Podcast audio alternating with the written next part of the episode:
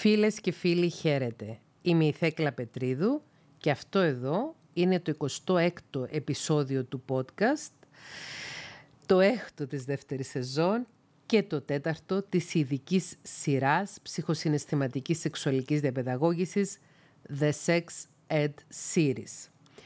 Το σημερινό επεισόδιο είναι λίγο διαφορετικό από το προηγούμενο και νομίζω ότι θα σας φανεί αρκετά ενδιαφέρον και στους νεότερους και στους μεγαλύτερους. Υπενθυμίζω ότι τα επεισόδια του podcast γενικότερα και τα επεισόδια της σειράς ψυχοσυναισθηματικής σεξουαλικής διαπαιδαγώγησης απευθύνονται τόσο σε εφήβους όσο και σε ενήλικες.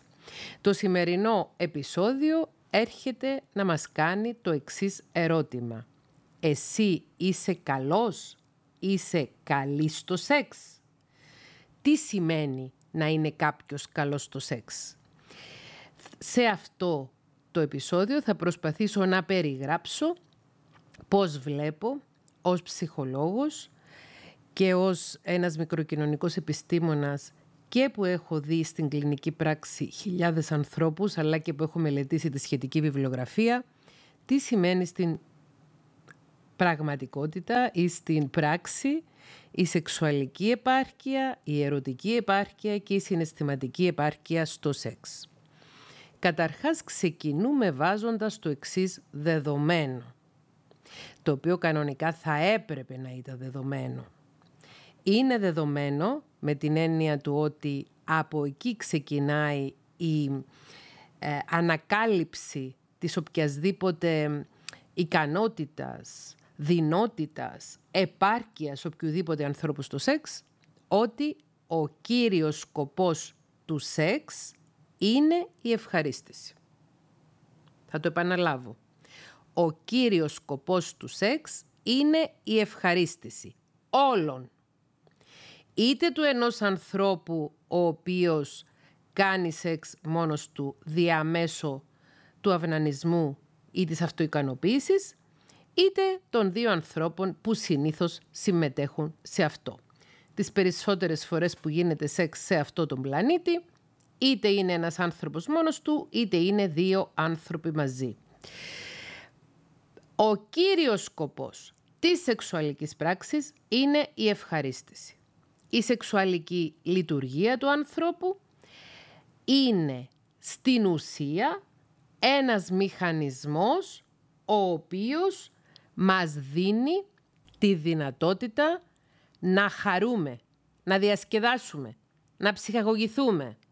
Πώς έλεγαν οι παλιοί ότι παλιά κάναμε πολλά παιδιά γιατί δεν είχαμε την τηλεόραση και περνούσαμε ευχάριστα τα βράδια μέσω του σεξ; Στη σημερινή εποχή που έχουμε τόσες πολλές γνώσεις και για τη σύλληψη και για την αντισύλληψη που περιγράψαμε στο προηγούμενο επεισόδιο, μπορούμε πλέον οι άνθρωποι να χρησιμοποιούμε το σεξ ως ένα μέσον για να ψυχαγωγηθούμε, να διασκεδάσουμε, να ευχαριστηθούμε, να βάλουμε στη ζωή μας ευχάριστες στιγμές.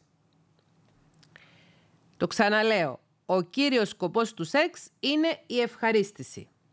Τι δεν είναι σκοπός του σεξ που όμως οι άνθρωποι συνήθως λανθασμένα, εσφαλμένα τίνουμε να θεωρούμε πως είναι; Αρκετοί άνθρωποι θεωρούν ότι σκοπός του σεξ είναι ε, η επίδειξη σωματικής επάρκειας, η επίδειξη ε, σεξουαλικής δυνότητας, η επίδειξη ακροβατικών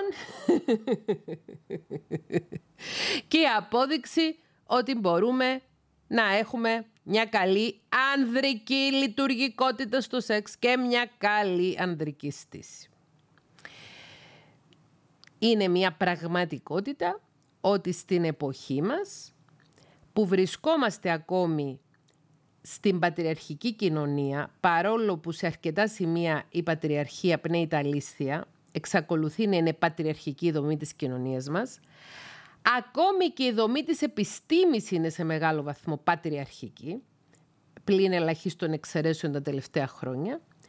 Οπότε σήμερα, στη σύγχρονη εποχή, στο 2023, η αφήγηση της pop κουλτούρας και η αφήγηση του μέσου ανθρώπου γύρω από το σεξ έχει να κάνει με το ανδρικό πέος, με την ανδρική στήση, με τη διείσδυση, με την ικανότητα διατήρησης της ανδρικής στήσης για μεγάλο χρονικό διάστημα και ούτω καθεξής. Είναι ανδροκεντρική η προσέγγιση στο σεξ που έχει η pop κουλτούρα, η οποία pop κουλτούρα προβάλλεται και μέσα από τις ταινίες πορνό. Για τις ταινίες πορνό και τη χρησιμότητά τους και την επιδραστικότητα τους και την τυχόν βλαπτικότητα τους θα μιλήσουμε στο επόμενο επεισόδιο όπου θα αναφερθούμε και στο λεγόμενο ηθικό πορνό, ethical porn. Δεν θα, δεν θα μιλήσουμε σε αυτό το επεισόδιο για το πορνό. Όμως το πορνό, η βιομηχανία του πορνό, το mainstream πορνό έρχεται να συνηγορήσει υπέρ της δημοφιλούς αφήγησης, της αφήγησης της δημοφιλούς κουλτούρας, της pop κουλτούρας, ότι το σεξ έχει να κάνει με τον άνδρα, το καλό σεξ έχει να κάνει με την καλή στήση του ανδρός, ότι το σεξ έχει να κάνει κυρίως με τη διείσδυση και ότι καλό σεξ είναι αυτό στο οποίο ο άνδρας καταφέρνει να περάσει επιτυχώς όλα τα στάδια του σεξ.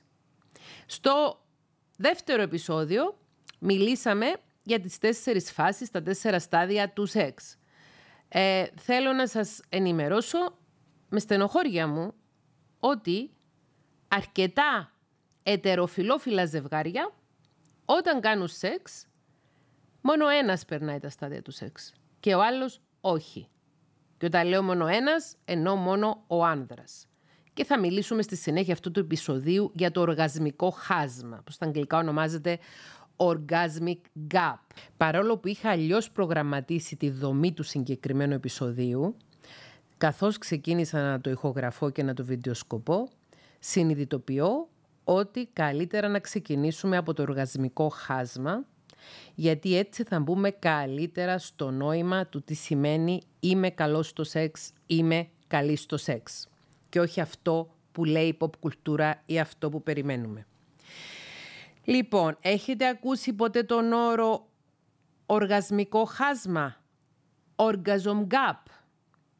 Τι είναι το οργασμικό χάσμα; Έχει βρεθεί μέσα από σωρία μελετών ότι όταν ένα ετεροφιλόφιλο ζευγάρι κάνει σεξ, όταν δύο άνθρωποι με διαφορετικά γεννητικά όργανα, ένας άνθρωπος με πέος και ένας άνθρωπος με κόλπο, κάνουν σεξ, έχει βρεθεί από έρευνες και στατιστικά στοιχεία ότι ο άνδρας, το άτομο που έχει πέος, κατά πάσα πιθανότητα θα έχει οργασμό σε μία σεξουαλική συνέβρεση.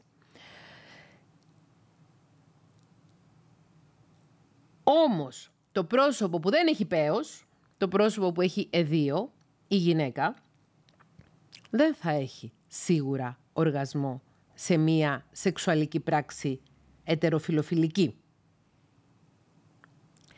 Και αυτή η κατάσταση παρατηρείται σε όλο τον πλανήτη. Όχι μόνο στην Ελλάδα, όχι μόνο στην Κύπρο, όχι μόνο στην Ευρώπη, σε όλο τον πλανήτη. Όταν μιλάμε για το οργασμικό χάσμα, μιλάμε για την ανισορροπία στον αριθμό οργασμών που έχει ένα άτομο με πέος κατά μέσο όρο σε σύγκριση με ένα άτομο με δύο. Σε μία μελέτη στην οποία συμμετείχαν πάνω από 50.000 άνθρωποι, το 95% των ετεροφιλόφιλων ανδρών είπαν ότι έχουν συνήθως ή πάντα οργασμό όταν κάνουν σεξ με γυναίκες. Ενώ μόνο το 65% των ετεροφιλόφιλων γυναικών είπαν ότι έχουν ε, πάντα ή σχεδόν πάντα οργασμό όταν κάνουν σεξ με άντρες. Σε αυτή τη μία μελέτη, στην οποία συμμετείχαν 50.000 άνθρωποι από όλο τον κόσμο, οι άντρες είχαν οργασμό 95 φορές κάθε 100 φορές που έκαναν σεξ με γυναίκα και οι γυναίκες στις 100 φορές που έκαναν σεξ με άντρα, στις 65 είχαν οργασμό και στις άλλες 35 δεν είχαν. Μια άλλη μελέτη έχει δείξει ότι το 92% των γυναικών φτάνουν σε οργασμό ή κορύφωση όταν κάνουν σεξ με τον εαυτό τους κατά τη διάρκεια της αυτοικανοποίησης. Το 92% είναι πάρα πολύ ψηλό, εξίσου ψηλό με το 95% των ετεροφιλόφιλων ανδρών που έρχονται σε οργασμό όταν κάνουν σεξ με μια γυναίκα με βάση τα ευρήματα αυτής της μελέτης.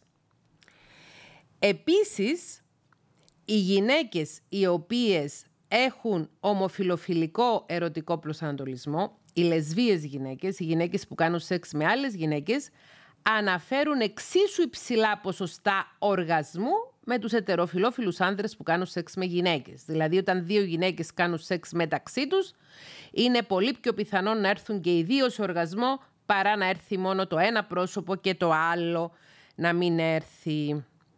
Σε μια άλλη μελέτη, στην οποία συμμετείχαν πάνω από 12.000 φοιτητές, μόνο το 10% των γυναικών είπαν ότι είχαν οργασμό στην πρώτη σεξουαλική επαφή με κάποιον και μόνο 68% ότι είχαν οργασμούς στη σεξουαλική πράξη με έναν μακροχρόνιο σύντροφο. Δηλαδή, όταν γίνεται σεξ για μια βραδιά ή σεξ για ένα απόγευμα ή ε, πώς λέγεται στα ελληνικά, όταν γίνεται μια ξεπέτα, οι άνδρες 95% έχουν πιθανότητα να έχουν οργασμό και οι γυναίκες 10%. Ενώ σε μια μακροχρόνια σχέση, σε μια σχέση που είναι δεσμευμένοι οι δύο σύντροφοι μεταξύ τους και γνωρίζουν καλά ένας τον άλλον και δεν, είναι, δεν υπάρχει αυτό το στοιχείο πάω να κάνω σεξ με έναν άνθρωπο που δεν γνωρίζω ή με έναν άνθρωπο που θα είναι μόνο σεξ και δεν υπάρχει συνέστημα και δεν υπάρχει δέσμευση, όπως είναι το hook-up, η, η ξεπέτα όπως λέγεται στην ε, δημοτική, σε εκείνες τις περιπτώσεις οι άντρες εξακολουθούν να έχουν ψηλά ποσοστά οργασμού, οι γυναίκες όμως έχουν πάρα πολύ χαμηλά, 10%. Δηλαδή είναι απίθανο για μια γυναίκα η οποία θα πάει με έναν άνδρα να κάνει σεξ για μια βραδιά να έχει οργασμό και είναι εξαιρετικά πιθανόν για έναν άνδρα που θα πάει να κάνει σεξ με μια γυναίκα για μια βραδιά να έχει οργασμό. Ε, επίσης, έχει παρατηρηθεί ότι ε, μέσα από τις μελέτες αυτές τις οποίες καταγράφονται οι σεξουαλικές συνήθειες των ανθρώπων, ότι ο μέσος άνθρωπος στις μέρες μας θεωρεί ότι το σεξ πρέπει να ακολουθεί ως εξής. Να γίνονται προκαταρκτικά, φιλιά, αγκαλιές, χάδια, στοματικό σεξ σε προκαταρκτική φάση. Δηλαδή λίγη ώρα να παίξουμε ερωτικά με το σώμα μας προκειμένου η γυναίκα να ετοιμαστεί για να κάνει σεξ. Αυτή είναι η συνήθις εντύπωση που υπάρχει στον κόσμο. Μετά γίνεται η διείσδυση. Μετά τελειώνει ο άνδρας, έρχεται ο άνδρας σε οργασμό και το σεξ τελειώνει. Αυτή είναι η δημοφιλής αφήγηση στην κουλτούρα μας για το τι είναι σεξ. Δύο άνθρωποι αγκαλιάζονται, αρχίζουν να έρχονται κοντά ο ένας στον άλλον και αν ρωτήσετε, αν κάνετε κι εσείς μια δική σας έτσι άτυπη στατιστική, πόση ώρα πρέπει να διαρκούν τα προκαταρκτικά, καταρχάς ελάχιστοι άνθρωποι θα σας πούν ότι ποιος είπε ότι το στοματικό σεξ ή τα παθιασμένα φιλιά ή τα χάδια δεν αποτελούν από μόνα τους σεξουαλική πράξη, και πρέπει οπωσδήποτε να έχουμε διείσδυση για να ονομαστεί αυτό σεξουαλική πράξη και τα υπόλοιπα να τα ονομάζουμε προκαταρκτικά. Ο μέσος άνθρωπος θα σου πει ναι, αυτά είναι τα προκαταρκτικά. Κάποιος μπορεί να σου πει 10 λεπτά προκαταρκτικά αρκούν. Κάποιος άλλος θα σου πει 20 λεπτά προκαταρκτικά αρκούν. Κάποιος άλλος θα πει εγώ είμαι και πολύ μάγκας και κάνω 40 λεπτά προκαταρκτικά ή μία ώρα προκαταρκτικά. Αλλά ο περισσότερος κόσμος θεωρεί ότι το ψητό, το ζουμί, η ουσία της σεξουαλικής πράξης είναι η διείσδυση του πέους στον κόλπο όταν μιλάμε για ετεροφιλόφιλο ζευγάρι.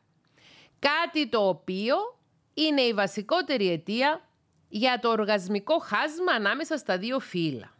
Η βασικότερη αιτία. Γιατί σε αυτή την συνάρτηση, σε αυτή την αφήγηση λαμβάνεται υπόψη μόνο η ανδρική σεξουαλική λειτουργικότητα. Σημασία έχει σε αυτή τη συνάρτηση μόνο το να περάσει ο άνδρας το στάδιο της διέγερσης, το στάδιο της σταθεροποίησης, το στάδιο του οργασμού και το στάδιο της χαλάρωσης. Η γυναίκα δεν γίνεται ξεκάθαρο και δεν, πώς να το πω, δεν κλειδώνεται ότι και η γυναίκα θα περάσει τα στάδια. Και ξαναλέω, πολύ άσχημο ρόλο στη λαθασμένη αφήγηση γύρω από το σεξ παίζουν και οι ταινίες πορνό, οι οποίες παρουσιάζουν οι δημοφιλείς ταινίες πορνό, οι ταινίες του mainstream πορνό παρουσιάζουν ότι της γυναίκα, τη γυναίκα την αγγίζει έτσι στο χέρι, αμέσως η γυναίκα είναι έτοιμη, αμέσως γίνεται δίσδυση, η δίσδυση διαρκεί πάρα πολύ και μόνο μέσα από τη δίσδυση η γυναίκα έχει οργασμό. Και αν μια γυναίκα δεν έχει οργασμό με αυτόν τον τρόπο, ο, αυτή η γυναίκα είναι ανοργασμική, είναι ψυχρή και φταίει η γυναίκα.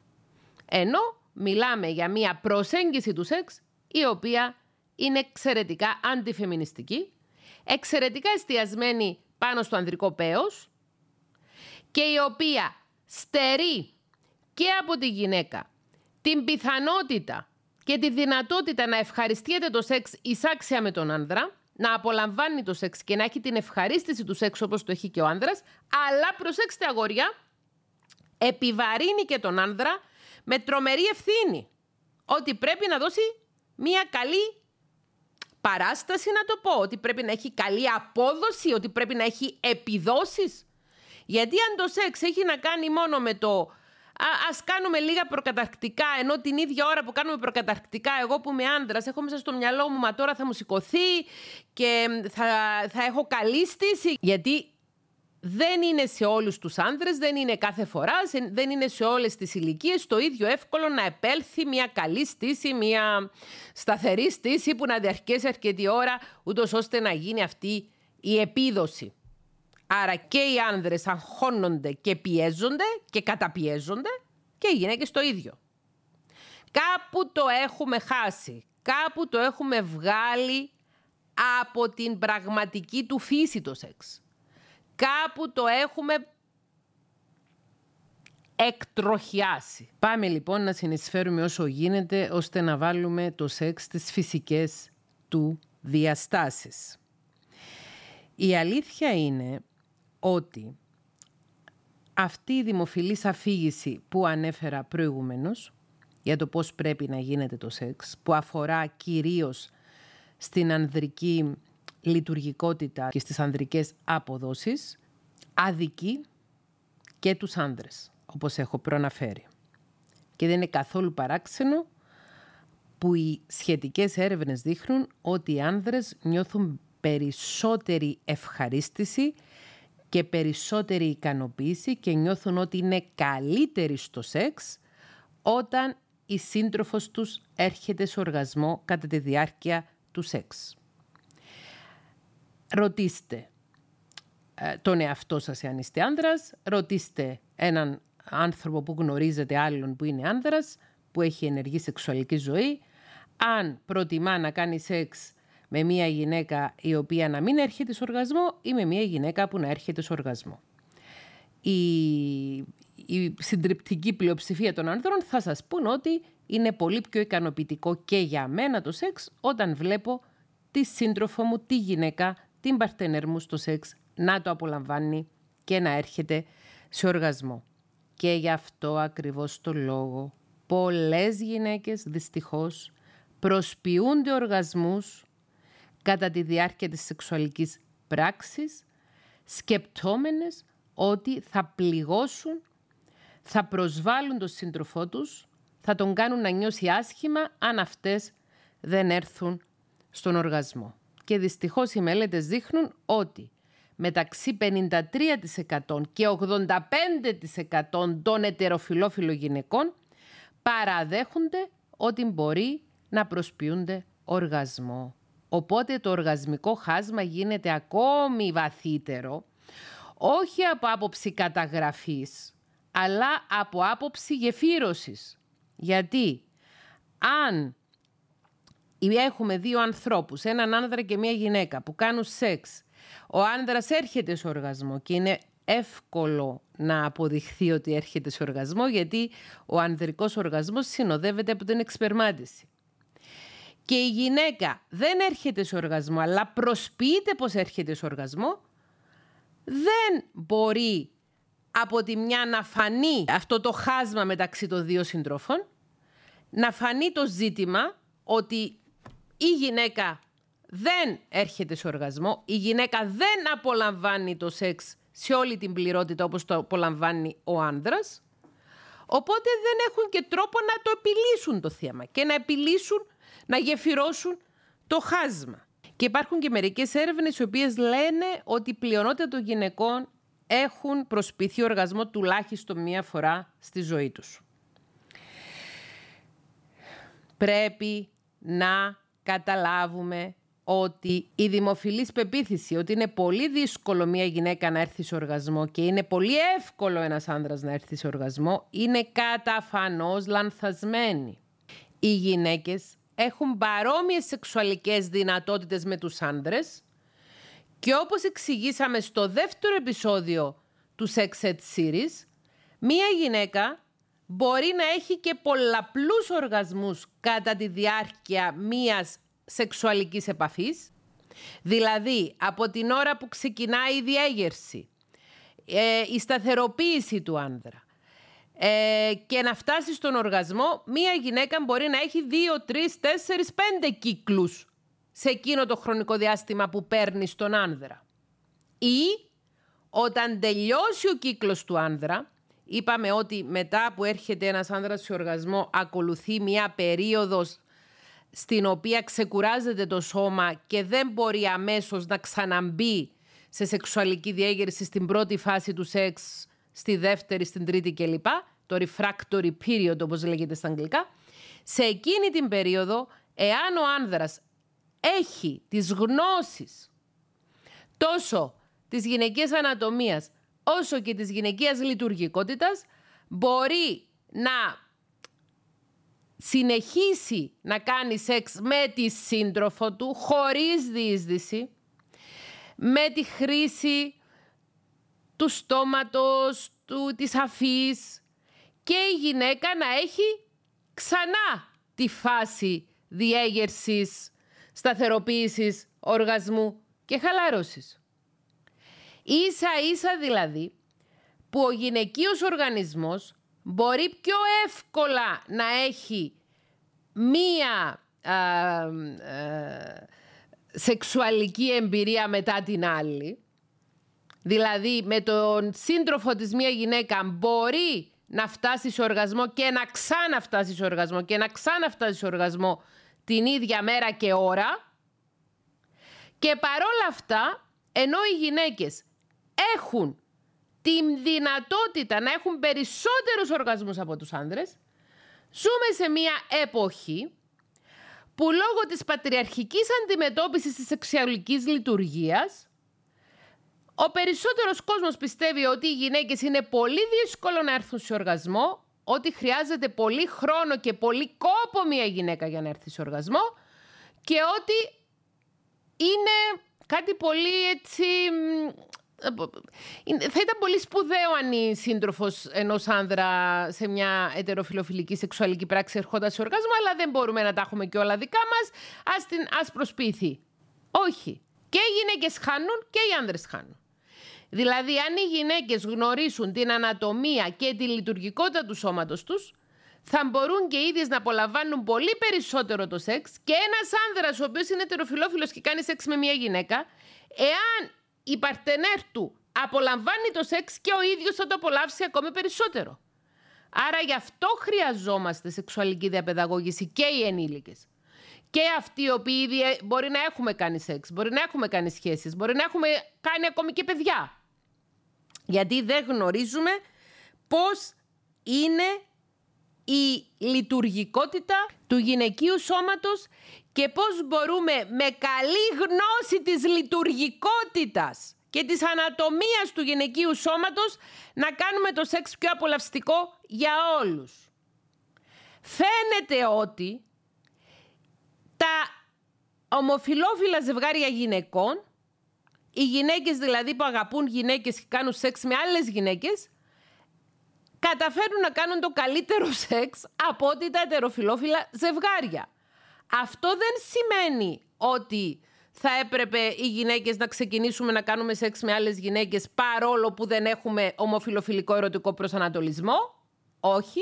Αυτό σημαίνει ότι έχουμε πράγματα να μάθουμε οι ετεροφιλόφιλες γυναίκες από τις ομοφιλόφιλες γυναίκες και οι ετεροφιλόφιλοι άνδρες από τις ομοφιλόφιλες γυναίκες. Και για όποιους έχουν απορία για το πώς ε, μετριέται και αν υπάρχει χάσμα ανάμεσα σε άνδρες ομοφιλόφιλους χάσμα οργασμών, φαίνεται ότι δύο άνδρες μεταξύ τους, οι οποίοι έχουν ομοφιλοφιλικό ερωτικό προσανατολισμό και έχουν μεταξύ τους σεξουαλική επαφή, επειδή ακριβώς έχουν και οι δύο ανδρικά σεξουαλικά όργανα, γνωρίζουν καλύτερα για τη λειτουργικότητα αυτών των οργάνων. Η πλειονότητα του πληθυσμού είμαστε ετεροφιλόφιλοι. Λέω είμαστε επειδή την χάνει και εγώ να είμαι ετεροφιλόφιλη και δεν σημαίνει κάτι αυτό. Είναι όπως ε, τη χάνει να έχω ξέρω εγώ το χρώμα των ματιών που έχω ή το ύψος που έχω ή τη σωματική διάπλαση που έχω. Είναι θέμα φύσης. Θα μιλήσουμε σε άλλο επεισόδιο για την ομοφιλοφιλία και για τους διαφορετικούς ερωτικούς προσανατολισμούς.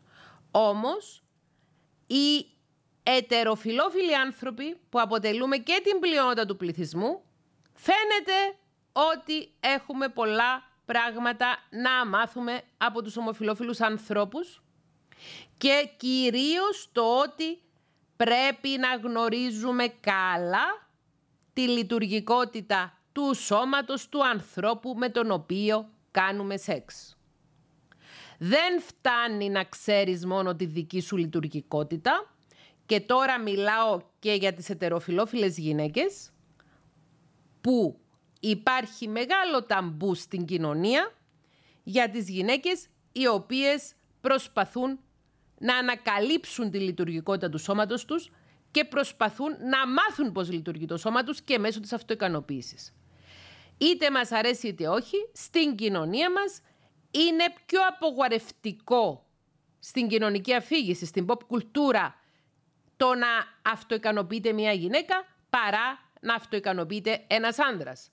Και γνωρίζουμε αρκετές εκφράσεις, αρκετές αναφορές στην ανδρική αυτοικανοποίηση. Η γυναική αυτοικανοποίηση όμως δυστυχώς αποτελεί ταμπού. Και είναι και αυτό κάτι το οποίο πρέπει να το σκεφτούμε. Όταν λέω ότι έχουμε πολλά να μάθουμε από τους ομοφιλόφιλους ανθρώπους, δεν εννοώ να αντιγράψουμε ε, τον ερωτικό τους προσανατολισμό. Ο ερωτικός προσανατολισμός είναι κάτι που το έχει ο άνθρωπος. Είτε το έχεις να είσαι ετεροφιλόφιλος, είτε δεν το έχεις. Είτε το έχεις να είσαι ομοφιλόφιλος, είτε δεν το έχεις. Λέω να αντιγράψουμε αυτό ακριβώς που αυτοί έχουν από τη φύση, ότι γνωρίζουν το σώμα του άλλου ανθρώπου επειδή έχουν τα ίδια σεξουαλικά όργανα, να το αντιγράψουμε κι εμείς και να μάθουμε οι μεν ετεροφιλόφιλες γυναίκες να μάθουμε πώς λειτουργεί το σώμα του άνδρα, οι δε ετεροφιλόφιλοι άνδρες να μάθουν πώς λειτουργεί το σώμα της γυναίκας, αλλά και οι ετεροφιλόφιλες γυναίκες να μάθουμε πώς λειτουργεί το σώμα μας, γιατί πολύ λίγες από εμάς γνωρίζουμε τη λειτουργικότητα του σώματός μας.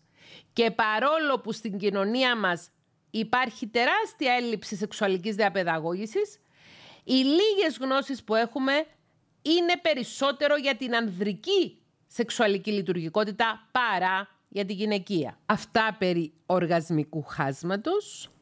Έχω σημειώσει 10 σημεία τα οποία είναι χρήσιμα για να μας βοηθήσουν να απαντήσουμε στο ερώτημα αν είμαστε καλοί στο σεξ, αν είσαι καλός στο σεξ, αν είσαι καλή στο σεξ και να μας δώσουν ιδέες για το πώς μπορεί να καλυτερεύσουμε στο σεξ, να γίνουμε καλύτεροι στο σεξ. Για να είναι ένας άνθρωπος, άνδρας ή γυναίκα καλός στο σεξ, το πρώτο, πρώτο, πρώτο στοιχείο που χρειάζεται είναι να έχει συναισθηματική επάρκεια συνδεσιμότητας. Τι σημαίνει αυτό; Σημαίνει να έχει αρκετά αναπτυγμένη συναισθηματική νοημοσύνη, ώστε να μπορεί να επικοινωνήσει και να συνδεθεί σε συναισθηματικό επίπεδο με έναν άλλο άνθρωπο. Μπορεί το σεξ να αποτελεί μία λειτουργία του οργανισμού και μάλιστα μια πρωτόγονη λειτουργία, όμως επειδή δεν ζούμε πλέον σε πρωτόγονες κοινωνίες, στις οποίες το σεξ συνέβαινε συνέχεια όλη την ημέρα, Έχουμε πει χαρακτηριστικά, αν θυμάμαι καλά, στο πρώτο επεισόδιο του The Sex Ed Series ότι τόσο συχνά όσο κάνουμε εμείς χειραψία οι πρωτόγονοι άνθρωποι έκαναν σεξ και δεν υπήρχε καθόλου ο θεσμός του ζευγαριού, της μονογαμικότητας και του ρομαντικού έρωτα. Στη σημερινή εποχή που ζούμε, με την εξέλιξη της κοινωνίας, της κουλτούρας, του πολιτισμού, της τεχνολογίας, στην εποχή μας, για να μπορέσουμε να κάνουμε καλό σεξ με έναν άνθρωπο, πρώτα απ' όλα πρέπει να μπορούμε να συνδεθούμε συναισθηματικά με αυτόν τον άνθρωπο. Και όταν λέω να συνδεθούμε συναισθηματικά, δεν εννοώ κατά ανάγκη να δημιουργήσουμε μια ερωτική σχέση, να παντρευτούμε και μετά να κάνουμε σεξ. Δεν είναι αυτό που εννοώ. Εννοώ ακόμη και στην περίπτωση που δύο άνθρωποι συμφωνήσουν μεταξύ τους ότι θα έχουν μία σεξουαλική επαφή η οποία θα είναι περιορισμένη μέσα στα πλαίσια μίας κατάστασης, situationship λέγεται στα αγγλικά. Ο όρος situationship στα αγγλικά ε, αναφέρεται σε μια συνθήκη στην οποία οι άνθρωποι είναι φίλοι με προνόμια ή κάνουν σεξ χωρίς δεσμεύσεις. Η λέξη relationship σημαίνει σχέση, relate σημαίνει συνδέομαι, situation σημαίνει κατάσταση, άρα situationship είναι μια κατάσταση, δεν είναι ακριβώς σχέση, αλλά είναι δύο άνθρωποι οι οποίοι κάνουν μία συμφωνία μεταξύ τους ότι θα κάνουν σεξ μεταξύ τους και δεν θα έχουν ακριβώς σχέση, αλλά θα έχουν αυτή την ανταλλαγή σεξουαλικής ενέργειας. Ακόμη και ένα situationship να κάνεις, ακόμη και μία ξεπέτα να κάνεις, δεν θα μπορέσεις να το κάνεις καλά αν δεν έχεις επάρκεια συναισθηματική ώστε να μπορείς να συνδέεσαι σε ένα ανθρώπινο επίπεδο. Να μπορείς να συνομιλήσεις με τον άλλον άνθρωπο. Να μπορείς να επικοινωνήσεις τι θέλεις. Να μπορείς να είσαι ανθρώπινος.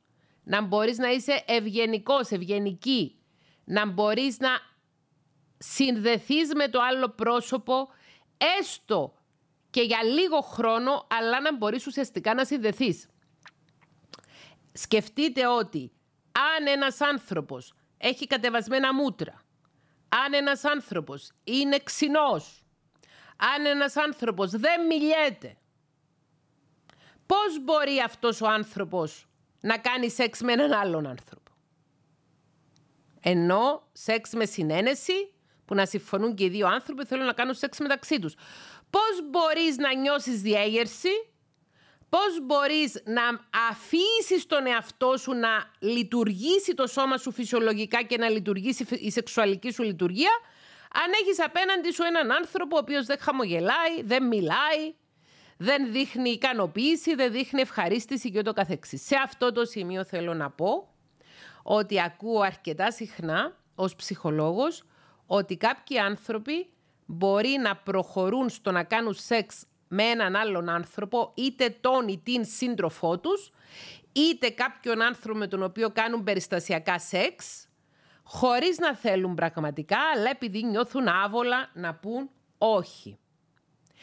Χρειάζεται και θα κάνουμε και ξεχωριστό επεισόδιο για τη συνένεση, Χρειάζεται να το αντιληφθούμε αυτό το πράγμα, να το εντυπώσουμε στον εγκέφαλο μας ότι δικαιούμαι να πω όχι. Ακόμη και αν έχω συμφωνήσει να έρθει σπίτι μου ένας άνθρωπος, να πάω εγώ στο σπίτι ενός άλλου ανθρώπου, προκειμένου να περάσουμε μια βραδιά στην οποία να γίνει και σεξ, αν εγώ άνδρας ή γυναίκα, σε ετεροφιλόφιλη ή ομόφιλη σχέση, νιώσω ότι δεν θέλω ενώ είπα θα έρθω να το κάνω, δεν θέλω, δικαιούμαι να πω συγγνώμη, αλλά μου έχει φύγει η διάθεση και δεν είμαι σε θέση να κάνω σεξ. Είναι πολύ βασικό πράγμα, πολύ σημαντικό πράγμα να κάνουμε σεξ μόνο όταν γουστάρουμε και μέσα στους γάμους μας και μέσα στις μακροχρόνιες σχέσεις μας. Δεν είναι προδοσία προς τον άνδρα σου, προς τη γυναίκα σου να πεις σε ευχαριστώ που επιθυμείς να κάνεις σεξ μαζί μου, σε ευχαριστώ που με βρίσκεις ελκυστικό, που με βρίσκεις ελκυστική, αλλά αυτή τη στιγμή δεν είμαι σε διάθεση να κάνω σεξ. Δεν μου βγαίνει να κάνω σεξ. Καλύτερα να πούμε αυτό παρά να μπούμε στη διαδικασία να δημιουργήσουμε στον εαυτό μας ένα τραύμα το οποίο πολλές φορές να προσωμιάζει με βιασμό ή ακόμη και να αποτελεί βιασμό. Ξέρετε ότι μπορεί να υπάρξει βιασμός και στο ραντεβού, date rape, βιασμός στο ραντεβού και βιασμός μέσα σε γάμο. Όταν ο άλλος μας λέει όχι, έστω και αν έχουμε βγάλει τα ρούχα μας και έχουμε κάνει και μερικά προκατακτικά μας πει όχι δεν μπορώ να συνεχίσω, είτε άνδρας είμαστε, είτε γυναίκα είμαστε, οφείλουμε να αποδεχθούμε το όχι του άλλου ανθρώπου. Αν εμείς νιώθουμε ότι ήθελα αλλά τώρα σταμάτησα να θέλω, δικαιούμαστε να το πούμε. Και μιλάω τώρα ειδικά για τα νέα τα παιδιά που παρακολουθούν αυτό το βίντεο, για τους εφήβους που παρακολουθούν αυτό το βίντεο. Το να κάνεις σεξ ένας άνθρωπος είναι ένα αναφέρετο ανθρώπινο δικαίωμα του να κάνεις σεξ. Δικαιούται εάν θέλει να κάνει σεξ και αν θέλει και ο άλλος άνθρωπος όμως. Αν θα κάνεις σεξ με τον εαυτό σου, αν θα αυτοικανοποιηθείς, δεν χρειάζεσαι συνένεση. Χρειάζεται να το θέλεις εσύ και να πας κάπου ε, μόνος σου να το κάνεις ή μόνη σου να το κάνεις. Εάν θα κάνεις σεξ με άλλον άνθρωπο όμως δεν φτάνει μόνο να θέλεις εσύ, πρέπει να θέλει και ο άλλος άνθρωπος. Δεν φτάνει μόνο να θέλει ο άλλος άνθρωπος, πρέπει να θέλεις και εσύ. Και εκφράσεις του τύπου αν δεν κάνεις σεξ μαζί μου σημαίνει δεν με αγαπάς, είναι εκφράσεις οι οποίες υποδηλώνουν επίκληση στο συνέστημα. Οι εκφράσεις του τύπου ε, αν θα μου κάνεις αυτή τη χάρη, να κάνω σεξ μαζί σου, δηλαδή να έχουμε μία transactional σχέση με το σεξ, δηλαδή εγώ θα σου δώσω σεξ και εσύ θα μου δώσεις κάτι άλλο, πράγμα το οποίο συμβαίνει μέσα σε ζευγάρια. Συμβαίνει μέσα σε ζευγάρια και συμβαίνει και μέσα σε γάμους να χρησιμοποιείτε το σεξ ως ένα αμέσω συναλλαγής, να γίνεται συναλλακτικό. Δηλαδή θέλει ο ένας μια χάρη από τον άλλον και του λέει για να σου κάνει ή της λέει για να σου κάνω αυτή τη χάρη θέλω να δεχθείς να κάνεις σεξ μαζί μου. Το σεξ πρέπει να το σεβόμαστε και να το αφήνουμε μακριά από οποιοδήποτε μικρό συμφέρον, από οποιασδήποτε διαμάχες, από οποιασδήποτε άλλες συνθήκες και καταστάσεις οι οποίες καταστρέφουν μια σχέση και δημιουργούν προβλήματα σε μια σχέση. Το σεξ δεν είναι κάτι που το διαπραγματευόμαστε. Άμα γουστάρουν και οι δύο να κάνουν σεξ, κάνουν. Άμα γουστάρει μόνο ένας και ο άλλος δεν γουστάρει, δεν κάνουν. Άμα γουστάρει μόνο ένας και ο άλλος δεν γουστάρει, εκείνος που γουστάρει μόνο αυτός κάνει με τον εαυτό του και τελείωσε.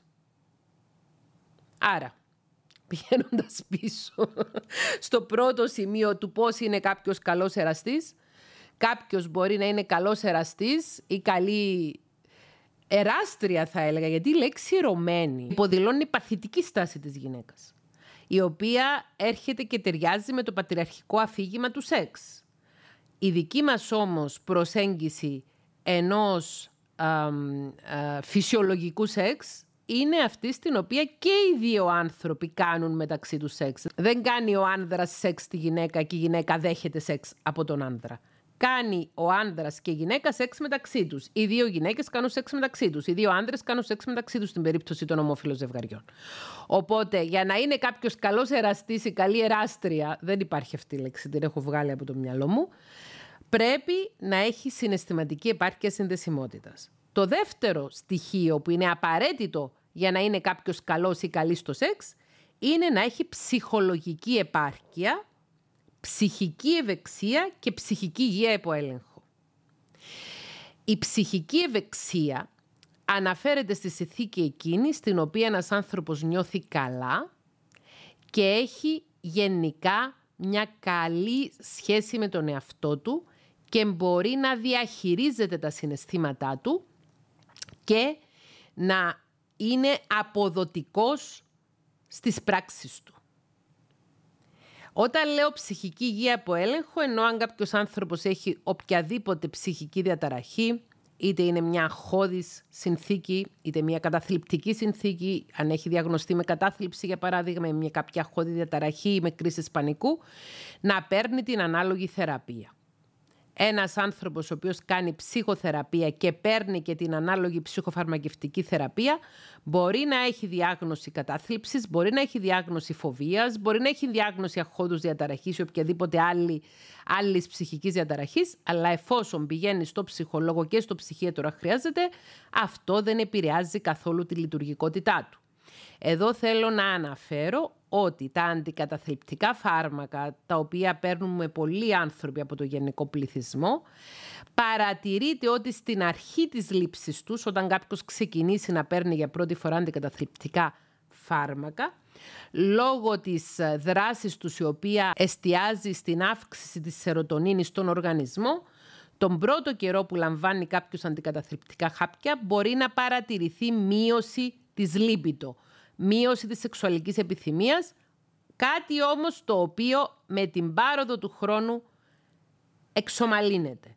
Δηλαδή, αν κάποιος είναι διαγνωσμένος με κατάθλιψη, μια χώδη διαταραχή και ο γιατρός του έχει συνταγογραφήσει αντικαταθλιπτικά χάπια, μπορεί το πρώτο χρονικό διάστημα που τα παίρνει να παρατηρήσει ότι δεν έχει τόση πολύ διάθεση για σεξ, ότι δεν ε, μπορεί εύκολα να μπει στη φάση της διέγερσης, της σταθερο... σταθεροποίησης, στην πρώτη, δεύτερη, τρίτη φάση του σεξ, να το συζητήσει με τον την ψυχίατρό του, θα του εξηγήσει ο ή γιατρός πόσο καιρό θα πάρει για να επανέλθει η κανονική λειτουργικότητά του και επίσης υπάρχουν και άλλες α, περιπτώσεις τις οποίες μπορεί ο γιατρός να συνταγογραφήσει παράλληλα και κάποιο άλλο φάρμακο το οποίο να βοηθάει ε, ούτως ώστε να καταπολεμούνται οι ανεπιθύμητες παρενέργειες των αντικαταθλιπτικών χαπιών σε σχέση με τη λίπητο.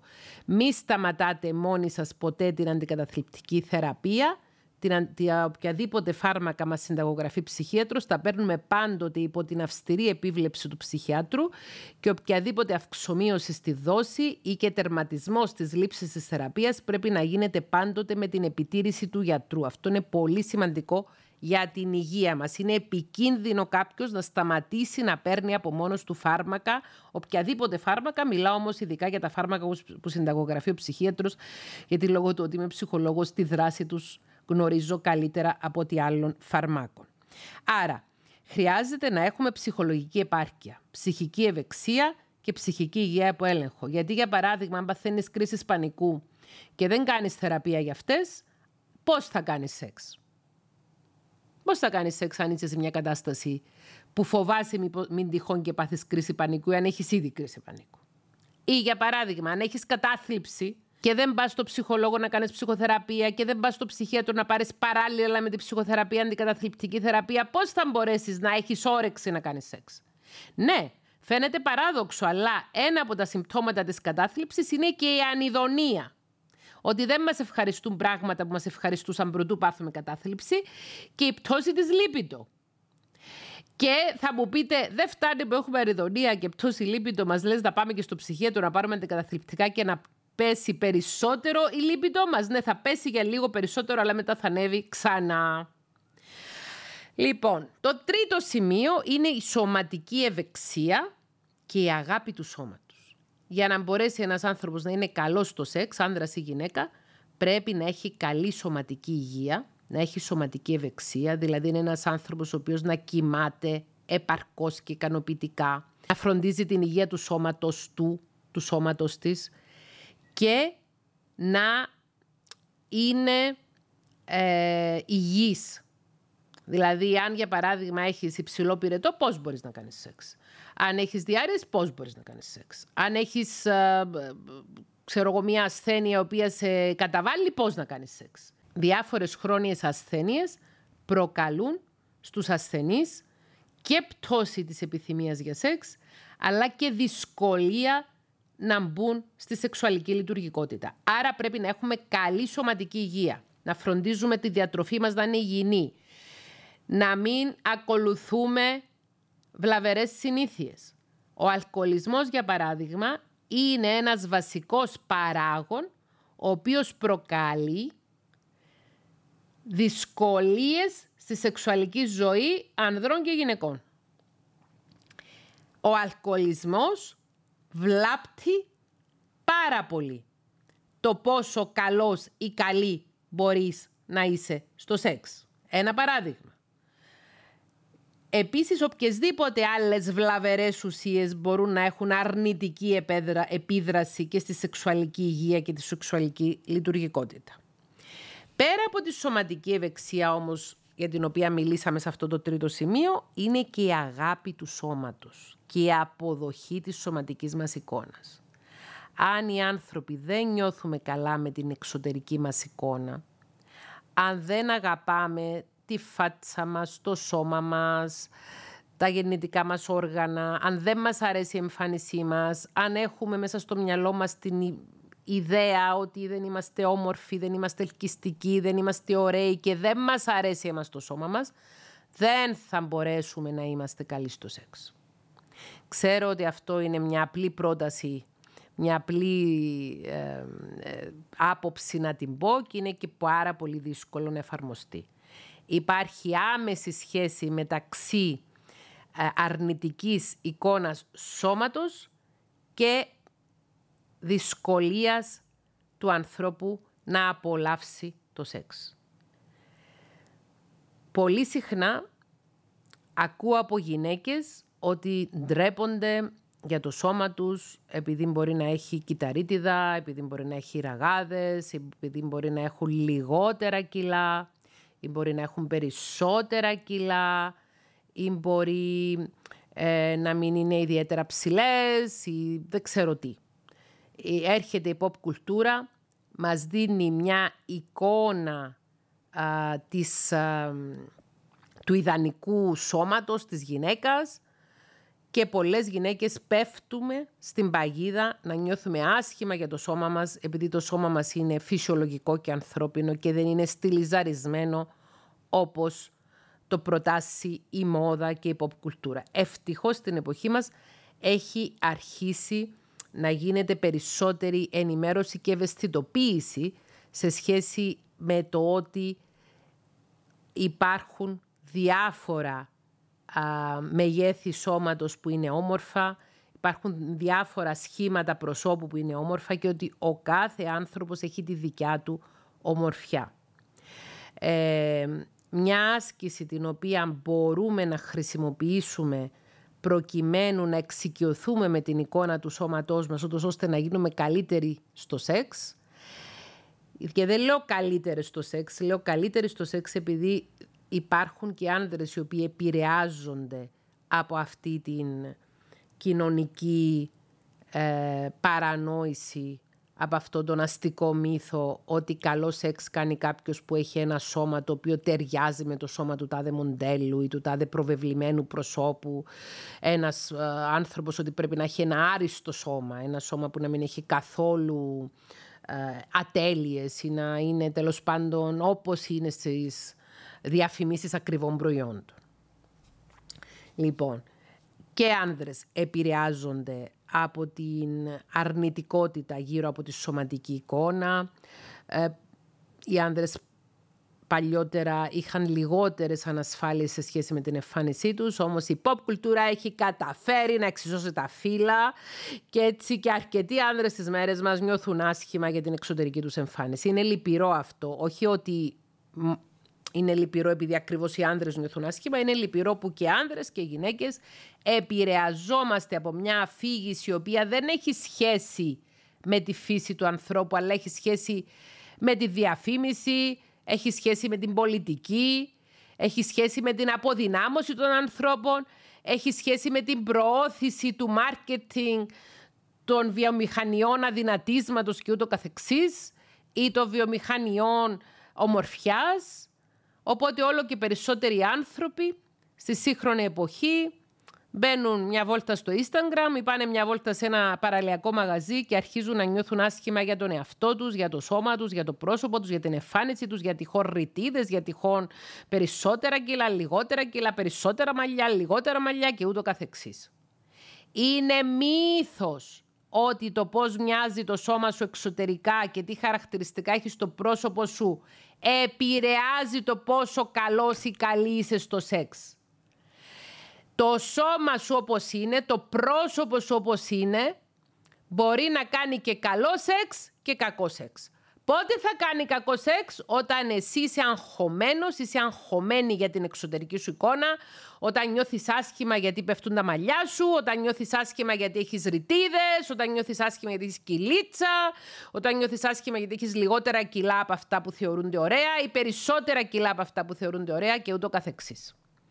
Επίσης θέλω να τονίσω ότι αν σε μία σεξουαλική σχέση η ερωτική σχέση στην οποία γίνεται και σεξ. Έχουμε έναν σύντροφο ή μία σύντροφο ο οποίος μας κοροϊδεύει, η οποία μας κοροϊδεύει για τη σωματική μας εικόνα. Αυτή είναι μια τεράστια κόκκινη σημαία που δείχνει ότι αυτός είναι ένας ακατάλληλος σύντροφος, άνδρας ή γυναίκα, και ένα πρόσωπο με το οποίο δεν αξίζει τον κόπο όχι σεξ να κάνουμε, χειραψία να κάνουμε. Εάν οποιοδήποτε άνθρωπος μας μειώνει για την εξωτερική μας εμφάνιση, μας κάνει να νιώθουμε άσχημα για το πρόσωπο μας, για το σώμα μας, για το πώς είμαστε, αυτός ο άνθρωπος δεν είναι άνθρωπος ο οποίος να έχει το πρώτο χαρακτηριστικό που είναι η συναισθηματική επάρκεια συνδεσιμότητας και το δεύτερο χαρακτηριστικό που είναι η ψυχολογική επάρκεια είναι τοξικός ένας άνθρωπος ο οποίος μας κάνει να νιώθουμε άσχημα για το σώμα μας. Αυτού λεχθέντος, όπως είπαμε σε αυτό το σημείο, το τρίτο σημείο, είναι σημαντική η σωματική ευεξία, αλλά τη σωματική μας ευεξία θα την κοιτάξουμε με το γιατρό μας. Ο κάθε άνθρωπος πρέπει να έχει το γιατρό του, τα παιδιά τον παιδίατρό τους, οι ενήλικες τον προσωπικό τους γιατρό. Εάν έχουμε ζητήματα ε, είτε με περισσότερο βάρος είτε με λιγότερο βάρος από αυτό που θεωρείται αναμενόμενο για την περίπτωση μας, πηγαίνουμε σε κάποιον ενδοκρινολόγο. Οι ενδοκρινολόγοι είναι η κατεξοχήν ειδικότητα της ιατρικής που ασχολείται με ζητήματα σωματικού βάρους και ακούμε τις συμβουλές των γιατρών μας και των ειδικών δεν θα μου πει κανένας άλλος εκτός από τον ειδικό πώς να φροντίζω το σώμα μου.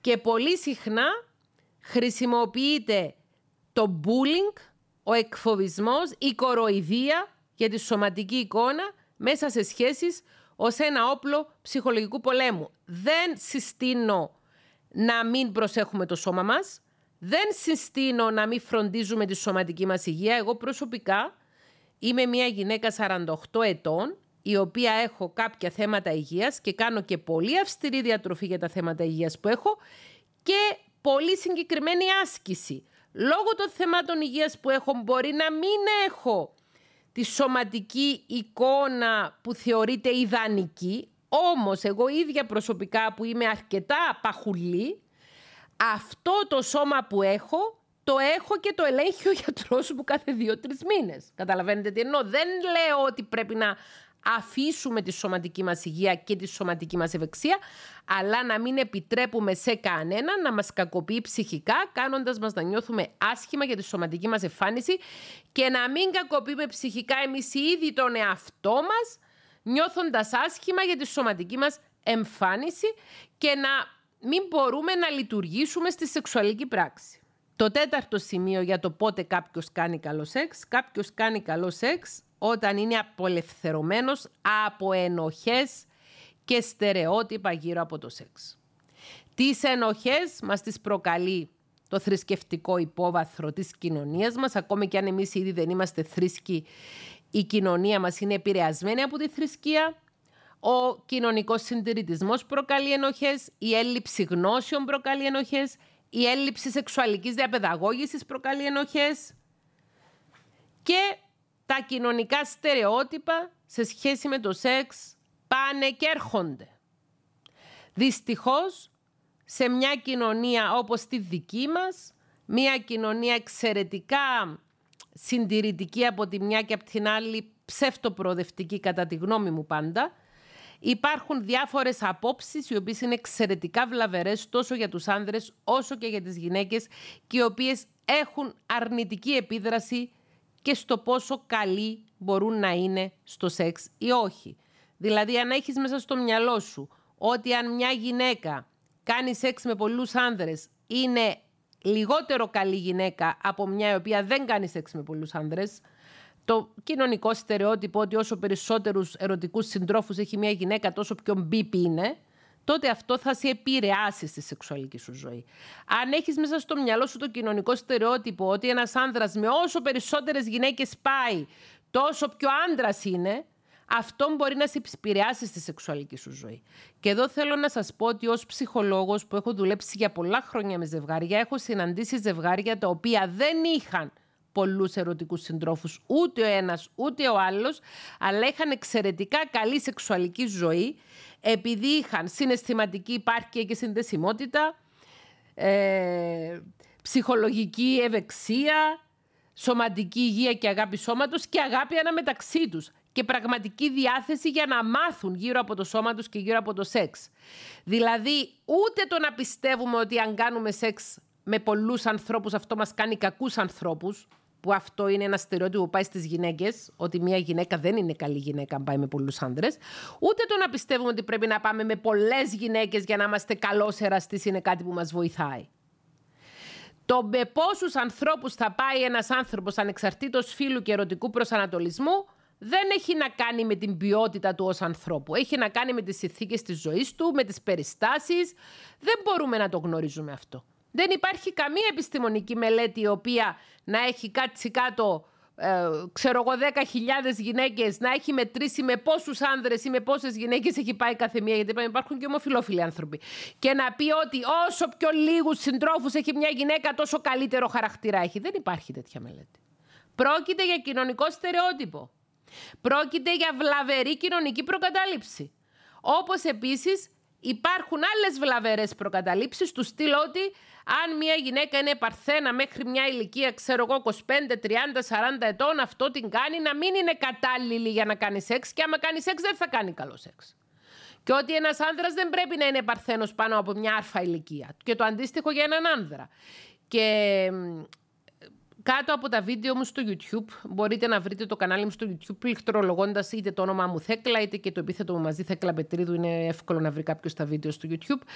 Έχω διαβάσει φοβερά σχόλια κάτω από τα βίντεο αυτά του The Sex Ed Series. Σχόλια τα οποία λένε για περιπτώσεις τις οποίες ακόμη και υποτιθέμενοι ειδικοί ψυχικής υγείας αναμεταδίδουν τέτοια εξαιρετικά επικίνδυνα και λανθασμένα στερεότυπα και προκαταλήψεις.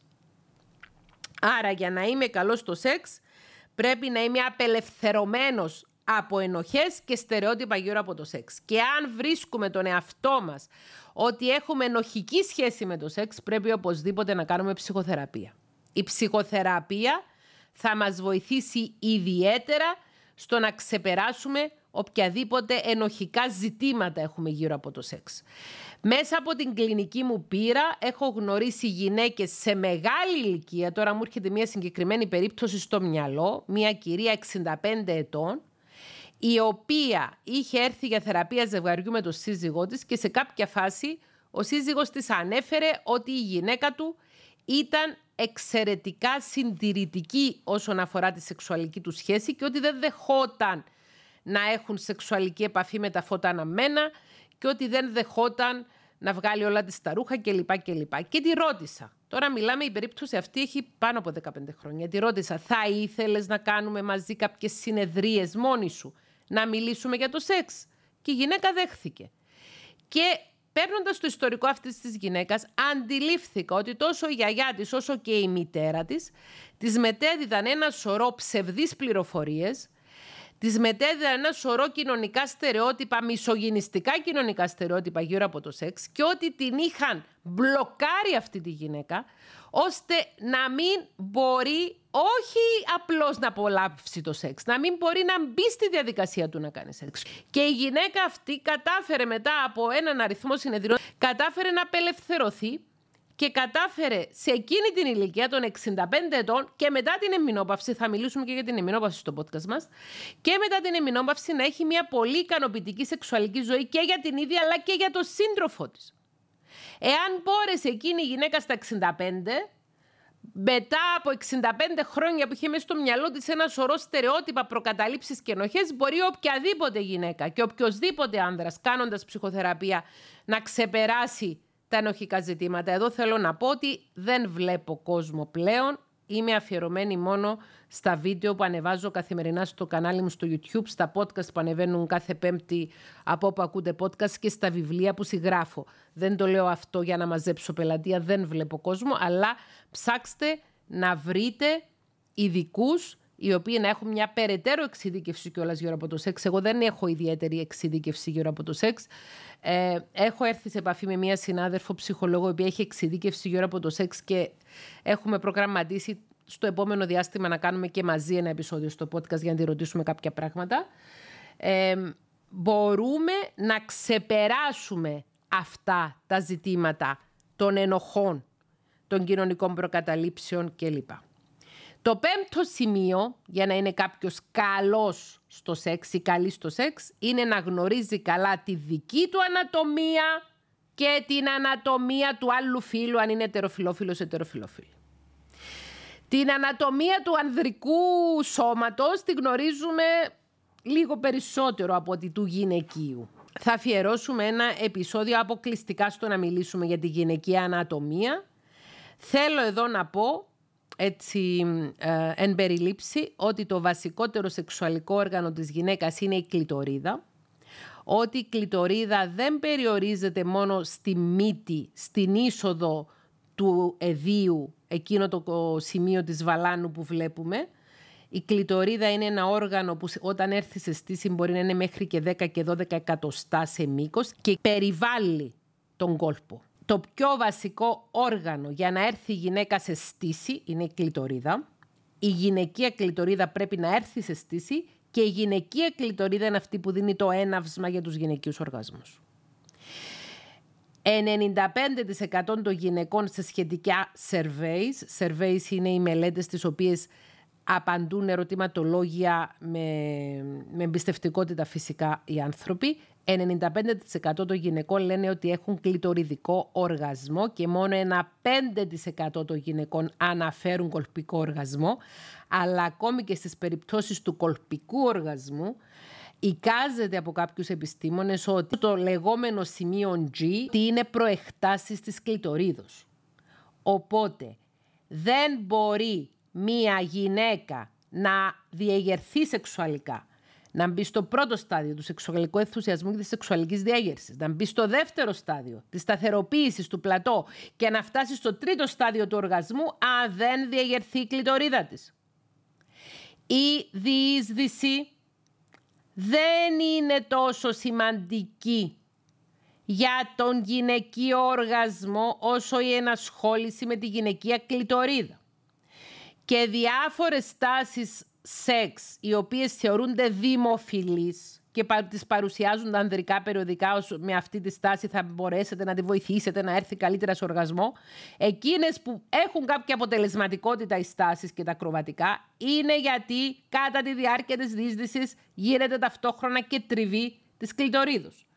Οπότε πρέπει να γνωρίζουν και οι γυναίκες Πού είναι η κλειτορίδα τους, πώς είναι η κλειτορίδα τους, πώς λειτουργεί η κλειτορίδα τους, πώς διαγείρεται η κλειτορίδα τους, πώς έρχονται σε οργασμό μέσω της αυτοικανοποίηση. Άρα είναι βασικό κομμάτι του να είναι μια γυναίκα καλή στο σεξ να αυτοικανοποιείται.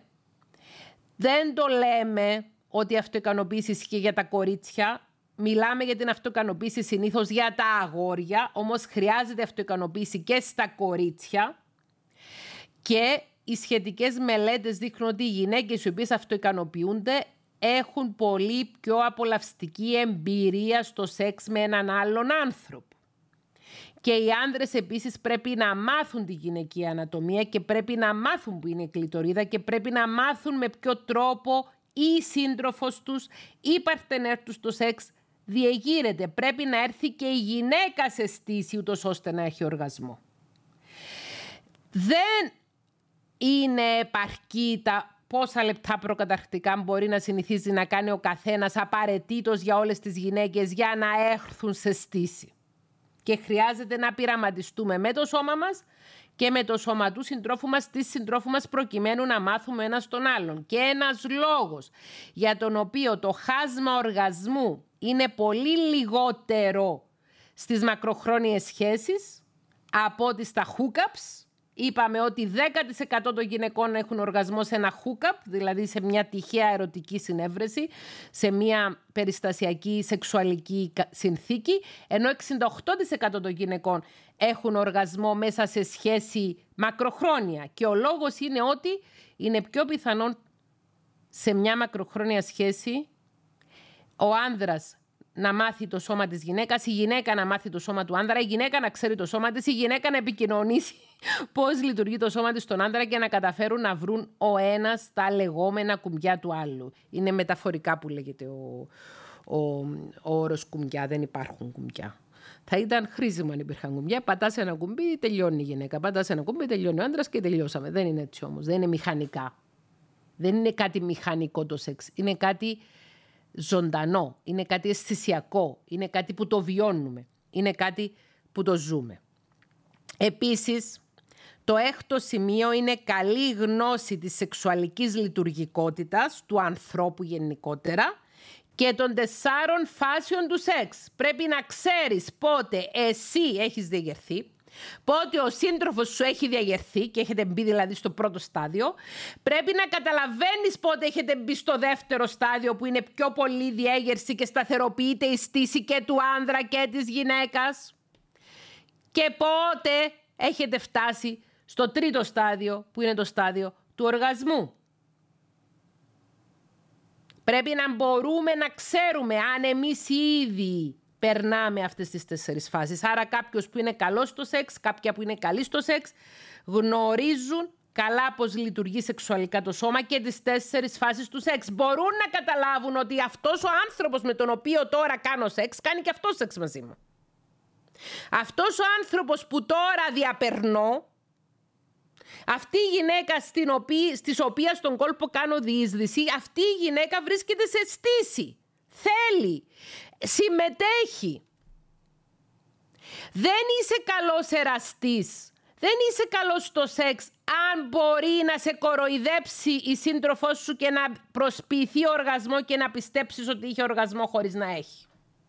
Σημαίνει ότι δεν γνωρίζεις πώς λειτουργεί το σώμα της γυναίκας. Δεν γνωρίζεις τι σημαίνει μία γυναίκα σε διέγερση. Δεν γνωρίζεις τι σημαίνει να είναι κλειτορίδα της αισθήση. Δεν γνωρίζεις τι σημαίνει πώς είναι η συνθήκη του κόλπου της των εξωτερικών γενετικών οργάνων. Πώς είναι το σώμα της όταν συσπάται κατά τη διάρκεια του οργασμού. Δεν ξέρεις. Δεν είσαι καλός στο σεξ αν απλώς έχεις καλή στήση, αν η στήση σου διαρκεί για όσο καιρό θέλεις και αν τελειώνεις όποτε θέλεις. Καλό στο σεξ έναν άνδρα. Και επίσης δεν κάνει καλή στο σεξ μια γυναίκα αν είναι καλή στο στοματικό και αν ικανοποιεί μέσω του στοματικού τον σύντροφό της και το βοηθάει να έχει μια καλή στήση και το βοηθάει να έρθει σε οργασμό με το στοματικό σεξ, αλλά η ίδια για τον εαυτό της δεν κάνει τίποτα. Και δεν ζητά κατά τη διάρκεια του σεξ να περάσει και αυτή από τις τέσσερις φάσεις. Και η έγνοια της είναι μόνο να περάσει ο άλλος. Δεν είναι καλή στο σεξ μια τέτοια γυναίκα. Μια γυναίκα η οποία κάνει σεξ με έναν άνδρα και η έγνοια της είναι μόνο να ευχαριστήσει τον άνδρα, δεν είναι καλή στο σεξ. Και έχουμε εξηγήσει γιατί. Γιατί ούτε η ίδια θα απολαύσει το σεξ και η μεγαλύτερη απόλαυση που μπορεί να έχει ένας άνθρωπος που κάνει σεξ με έναν άλλον άνθρωπο είναι να απολαμβάνουν και οι δύο. Δεν είσαι καλός στο σεξ αν η έγνοια σου είναι να ικανοποιήσει τον άλλο μόνο και δεν σε νοιάζει η δική σου λειτουργικότητα. Είτε άνδρα είσαι είτε γυναίκα είσαι. Ισότητα στο σεξ. Ισοτιμία στο σεξ. Αυτά. Πάμε τώρα στο έβδομο σημείο που είναι επικοινωνία για το σεξ και στο σεξ. Θα χρειαστούμε ένα ολόκληρο επεισόδιο γι' αυτό.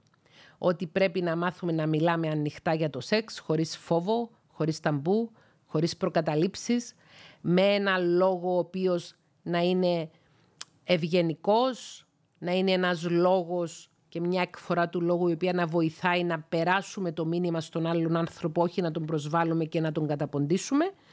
Να μπορούμε να επικοινωνούμε για το σεξ εκτός κρεβατιού είναι ιδανικό για τα ζευγάρια να κάνουν συζητήσεις για τη σεξουαλική τους ζωή σε φάση που δεν κάνουν σεξ, ούτως ώστε να μπορούν να μιλήσουν σε ένα θεωρητικό επίπεδο και να μεταφέρουν πράγματα, αλλά είναι επίσης σημαντικό και την ώρα του σεξ να μπορούμε να επικοινωνούμε στον στη σύντροφό μας τι θέλουμε και τι δεν θέλουμε, αυτό μου αρέσει κάντο, αυτό δεν μου αρέσει σταμάτα να το κάνεις.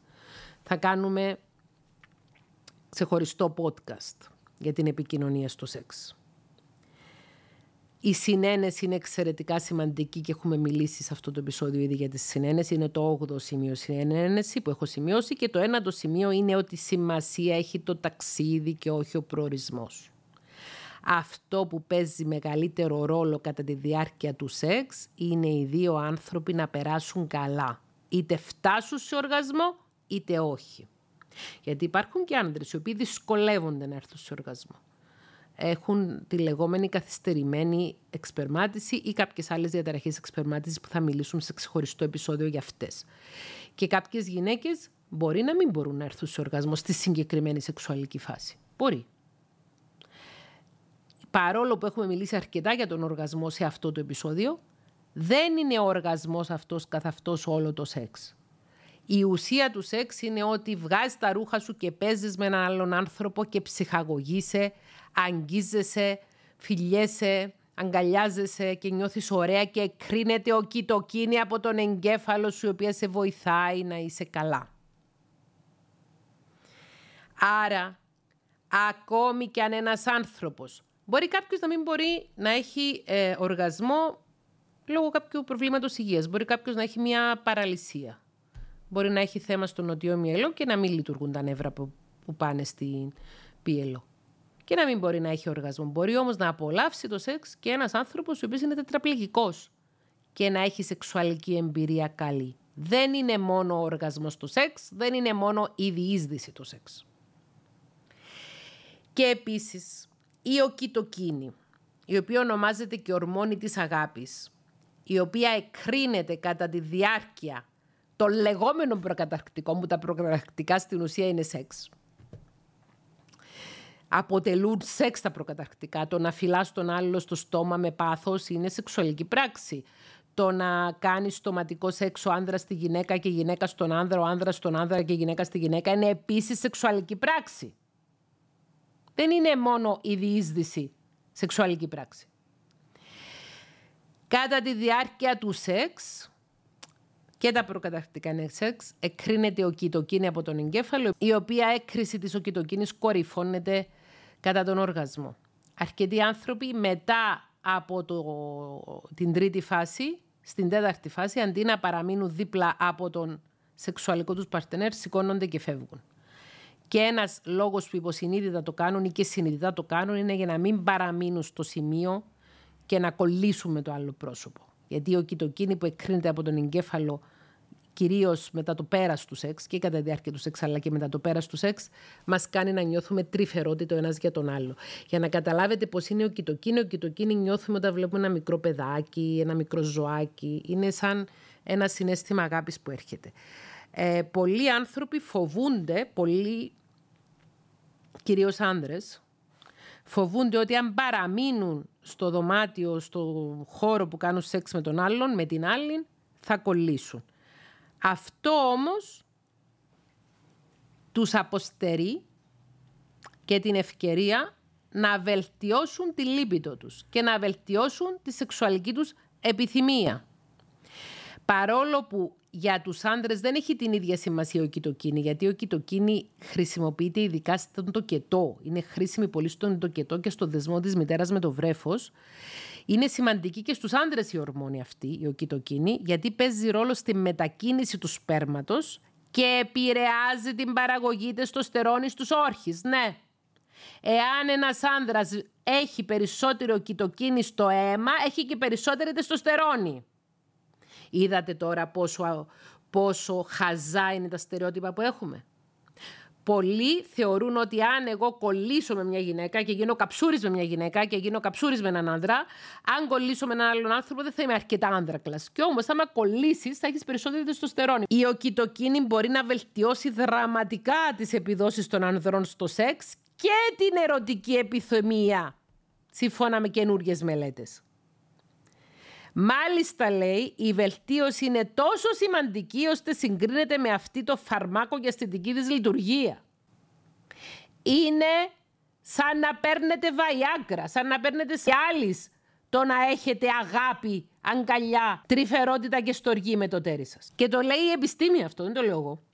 Η οκυτοκίνη είναι μια ορμόνη που εκφύσεως παράγεται στο σώμα ανδρών και γυναικών, εκφύσεως παράγεται κατά τη διάρκεια του σεξ, εκφύσεως παράγεται αμέσως μετά το σεξ. Παίζει ρόλο στο σεξ, στην ερωτική έλξη, στην εμπιστοσύνη και στην αυτοπεποίθηση.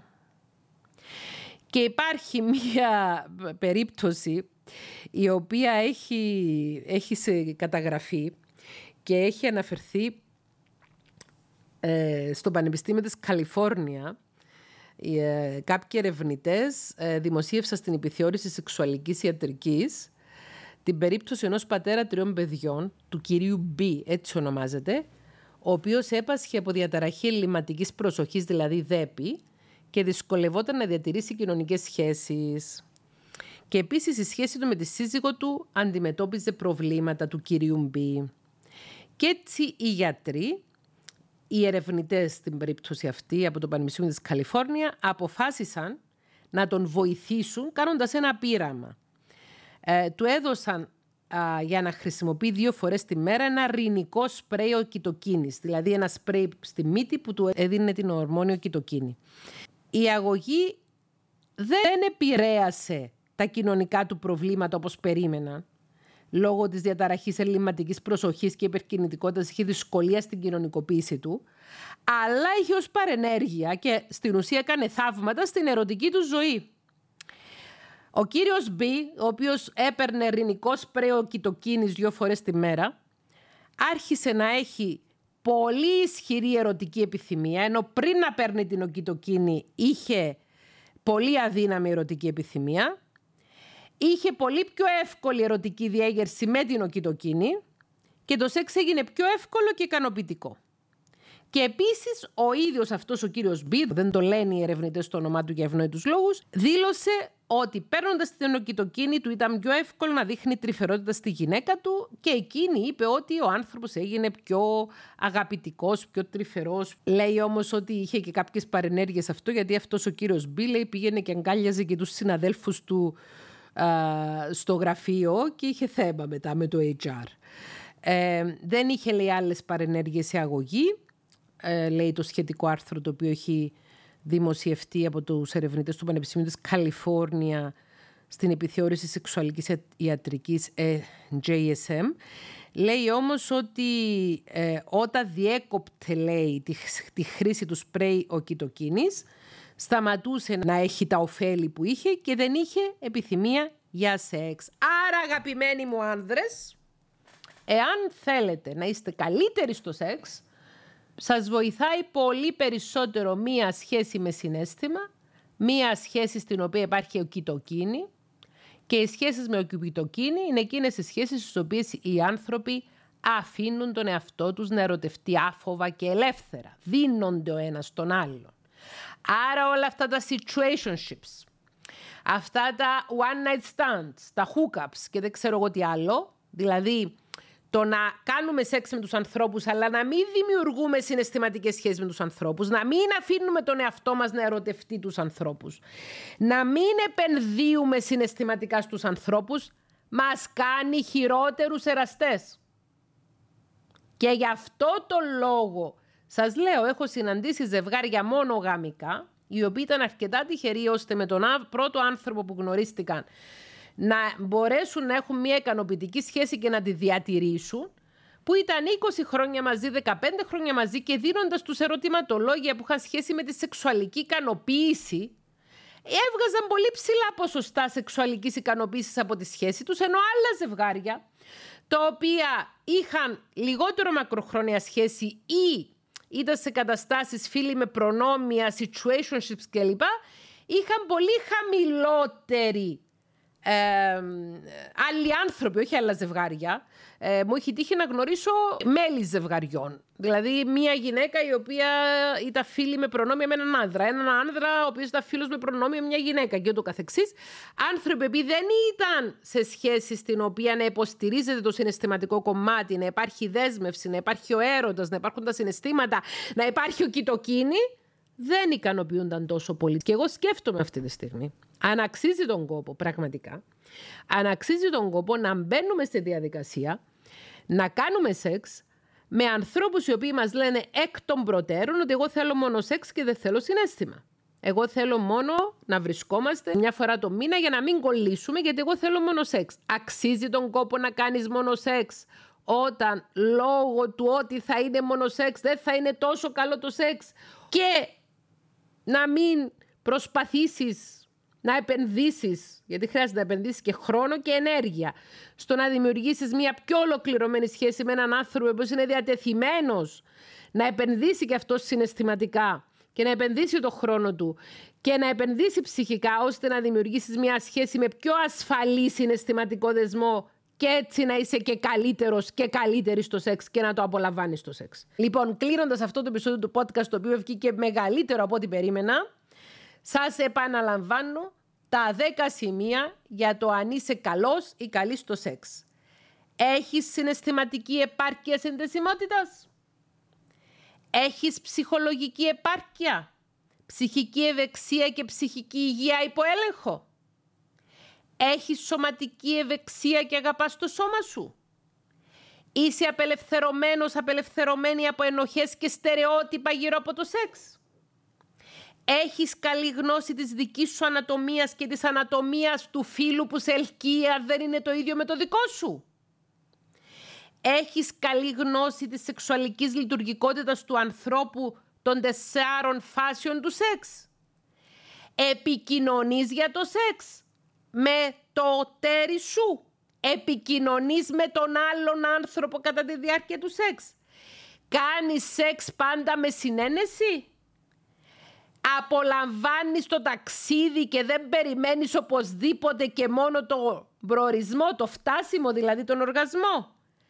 Επιτρέπεις να έχεις οκιτοκίνη στο αίμα σου. Αν απαντάς ναι σε όλες τις ερωτήσεις, είσαι σίγουρα καλός και καλής στο σεξ.